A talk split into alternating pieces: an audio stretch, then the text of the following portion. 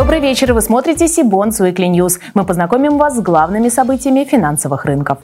В начале коротко о некоторых темах этого выпуска. Разнонаправленная динамика, обзор российского рынка этой недели. Как оценить риски инвестиций без доступа к финансовой отчетности? Итоги сентября на долговом рынке и актуальные размещения октября. Форум «Корпоративное кредитование в России-2022» пройдет в Москве 11 октября. Теперь об этих и других новостях более подробно. Российский рынок на этой неделе показал разнонаправленную динамику. Если в понедельник он продолжил импульс роста, то уже во вторник индекс Мосбиржи днем ушел в красную зону. Среду падение продолжилось. Индекс Мосбиржи уходил ниже уровня 2000 пунктов. Бумаги падали широким фронтом. Хуже остальных показали себя финансовые, металлургические и строительные секторы. Однако уже во второй половине среды рынок смог отыграть часть потерь. Отыгрывать он продолжил и в четверг. Если говорить о конкретных бумагах, то в начале недели продолжили падение акций «Газпрома», несмотря на объявление дивидендов. Однако в четверг ситуация изменилась. После четырех дней снижения акции «Газпрома» начали начали восстанавливаться и оказались в числе лидеров подъема. Катализатором, по мнению аналитиков БКС, выступает отсечка по рекордным дивидендам за первое полугодие. На восстановление пошли и акции золотодобытчиков Полюса и Полиметалла, а акции Алроса не сильно удерживают позиции и корректируются вниз после скачка на 6% в среду. Аналитики убеждены, что этот импульс будет краткосрочным. На прямой связи с нами старший аналитик Альфа-банка Елизавета Наумова. Елизавета, добрый вечер. Мы видим, что акции перечисленных эмитентов показывают негативную динамику. А что сейчас происходит на долговом рынке? Анастасия, добрый вечер. Большое спасибо за вопрос. А, на долговом рынке э, также наблюдалась распродажа, а рост доходности ОФЗ а, на прошлой неделе стал четвертым по величине с начала этого года. А, по состоянию на пятницу ОФЗ с погашением после 2027 года закрылись э, с доходностями выше 10%. И на, в корпоративном сегменте также наблюдалась распродажа, причем а, под давление попали очень сильные имена, например, а, выпуски группы компаний «Самолет», выпуск B0 P10 а, снизился до 90% от номинала, или, а, например, групп, а, лизинговая корпорация Европлан, выпуск 001R01 тоже опустился до 91% от номинала. Такие уровни наблюдались э, в июне и в июле этого года, когда ставка Центрального банка была на 300-350 базисных пунктов выше текущих значений, поэтому распродажа была эмоциональной, и неоправданной. А, ну, о чем мы смогли убедиться уже на этой неделе. На этой неделе индекс Мосбиржи корпоративных облигаций восстановился уже на полтора процента, а выпуски вот вышеназванных эмитентов самолета Европлана выросли на 4-5%. Таким образом, а, вот распродажа на геополитике, она уже выкуплена на рынке, Однако рынок а, ниже уровней 16 сентября, когда Центральный банк дал сигнал о том, что пространство для сужения, для снижения ставки сузил, э, пространство для снижения ставки сузилось. Э, мы считаем, однако, э, если краткосрочные проинфляционные риски не реализуются, то рынок может восстановиться и вот до этих максимальных уровней 16 сентября. Весны этого года оценка рискованности инвестиций затруднена из-за бессрочного ограничения на раскрытие финансовой отчетности, данных о собственниках, руководстве, а также другой важной информации о деятельности публичных компаний. С одной стороны, такое ограничение преследует контрсанкционные цели и снижает вероятность проявлений паники у клиентов и контрагентов на фоне неверных и поспешных интерпретаций финансовых результатов. С другой, как отмечают эксперты, это лишает бизнес прозрачности, а инвесторов объективного представления об объекте инвестирования. На этом фоне особую роль получили кредитные рейтинги и сопутствующие им релизы от рейтинговых агентств. Они продолжают получать полный комплект информации, необходимой для присвоения и поддержания рейтингов, и на ее основе дают всесторонний анализ деятельности компании. Каким образом инвестор может сделать выводы об объекте инвестирования без конкретных цифр и количественных характеристик, мы попросили рассказать представителей рейтинговых агентств. Сегодня с нами на связи управляющий директор группы корпоративных корпоративных рейтингов НКР Дмитрий Орехов. Дмитрий, приветствую вас, вам слово. Анастасия, добрый вечер. в текущей ситуации для инвестора, по сути, есть несколько источников информации об эмитенте. Первое – это рейтинговые отчеты независимых рейтинговых агентств. Второе – это официальные сайты, да, официальные данные самого эмитента. И третий такой источник, тоже важный, это неофициальные данные в телеграм-каналах, в других средствах массовой информации. Если говорить о плюсах и минусах этих источников, то можно коротко сказать следующее. Касательно официальной отчетности, конечно же, это самый достоверный источник, первичный источник информации. Однако, как мы все знаем, в настоящее время объемы этой информации становятся все меньше и меньше. А с точки зрения данных СМИ, тут, к сожалению, несмотря на то, что она оперативная, да, происходит эта информация, она может быть доведена до любого пользователя, говорить о достоверности этой информации да, не, не всегда приходится.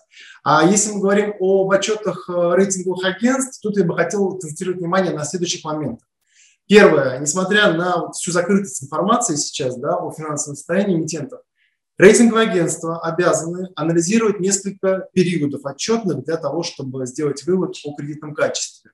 Далее, если мы смотрим про то, насколько информация широко раскрывается да, в пресс-релизах, рейтинговых агентств, то тут обязательные компоненты существуют для всех рейтинговых агентств. Это помимо финансовой информации также раскрываются данные о менеджменте бенефициарах, а, плюс рассказывается о а, бизнес-профиле, да, о деловой активности самой компании или группы компаний.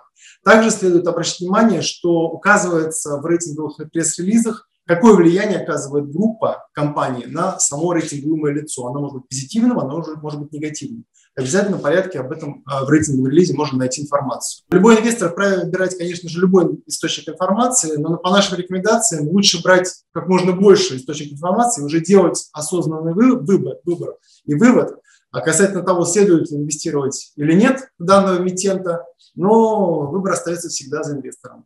Благодарю, Дмитрий. Добавлю, что в следующих выпусках Сибонс Weekly News мы представим вашему вниманию мнение представителей эксперта РА и АКРА. Долговому рынку не удалось побить рекорды августа. По данным Сибонс, в сентябре состоялось свыше 65 размещений, а объем заимствований составил 386 миллиардов рублей. Это на 74 миллиарда меньше, чем месяцем ранее, но на 63 миллиарда больше, чем в первый месяц осени прошлого года. При этом объем внутренних корпоративных облигаций России превысил 17,5 миллиардов рублей. Пусть не намного, менее чем на 1%, но это выше результатов августа. Всего за прошедший месяц на рынок вышло 29 эмитентов. Минфин РФ провел одно размещение УФЗ, правда затем из-за ухудшения условий на рынке аукционы были вновь приостановлены. В сегменте же муниципальных облигаций вновь не состоялось ни одного размещения. Показательно, что в сентябре в два раза вырос объем заимствований в юанях по сравнению с августом. Выпуски совокупным объемом 17 миллиардов юаней разместили металлоинвесты Роснефть. Сможет ли октябрь удивить нас новыми достижениями или с учетом непростых вводных речь можно можно вести сегодня лишь об антирекордах. Своим мнением на этот счет мы попросили поделиться заместителя руководителя департамента рынков, долгового капитала, БКС, Global Markets Наталью Виноградову. Наталья, добрый вечер. Анастасия, добрый вечер. А, попробую поделиться в такой ситуации своим видением. Подчеркну, что это как бы мое личное мнение. В общем-то, ситуация восстановления и процесс восстановления, он достаточно хорошо предсказуем.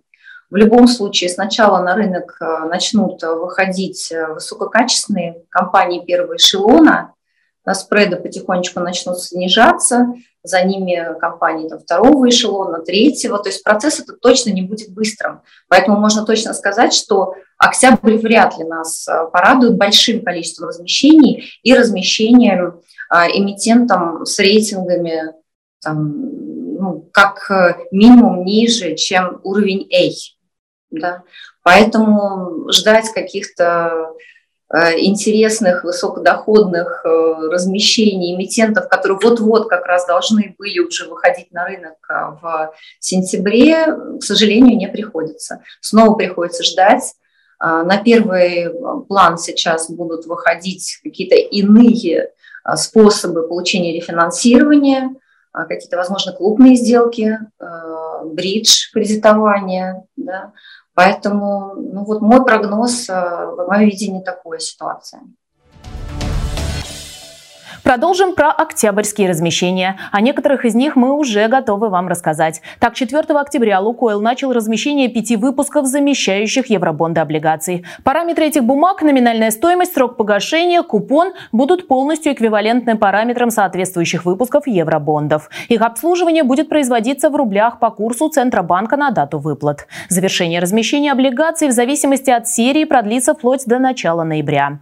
Транспортный холдинг «Новотранс» во второй декаде октября проведет сбор заявок на пятилетние бонды объемом от 10 миллиардов рублей. Ориентир поставки купона будет объявлен позднее. Известно, что по выпуску будет предусмотрена амортизация. В даты выплат 13-20 купонов будет погашено по 12,5% от номинальной стоимости. В результате индикативная дюрация составит около 3,3 года. Купоны – квартальный способ размещения, открытая подписка. По выпуску будет предоставлена публичная безотзывная оферта проекта. В октябре намерен собрать заявки на выпуск и компания «Золотодобытчик Селигдар». Речь идет о размещении бондов по открытой подписке на 3 миллиарда рублей со сроком обращения от 3 до 5 лет. Ориентир по ставке купона будет определен позднее. Начать размещение эмитент также планирует уже в октябре.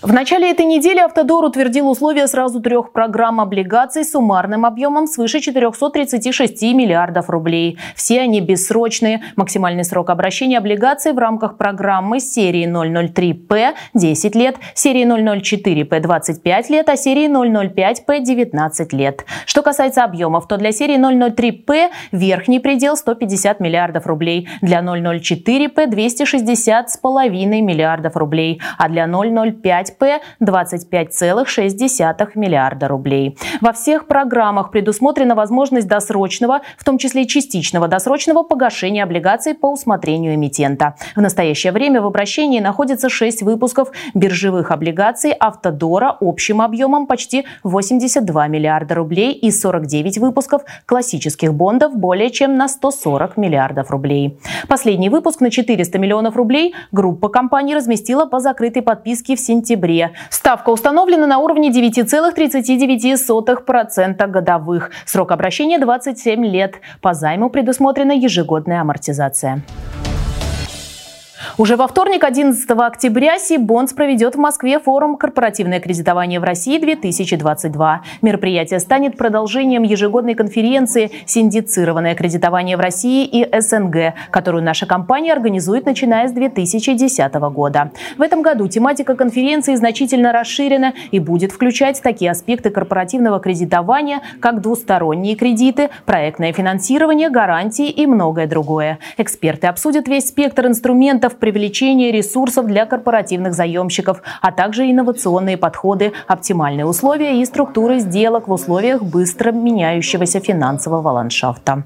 На форум уже зарегистрировалось более 250 участников, включая представителей реального сектора, банков, юридических и консалтинговых компаний. Подробнее о форуме мы обязательно расскажем в нашем следующем выпуске.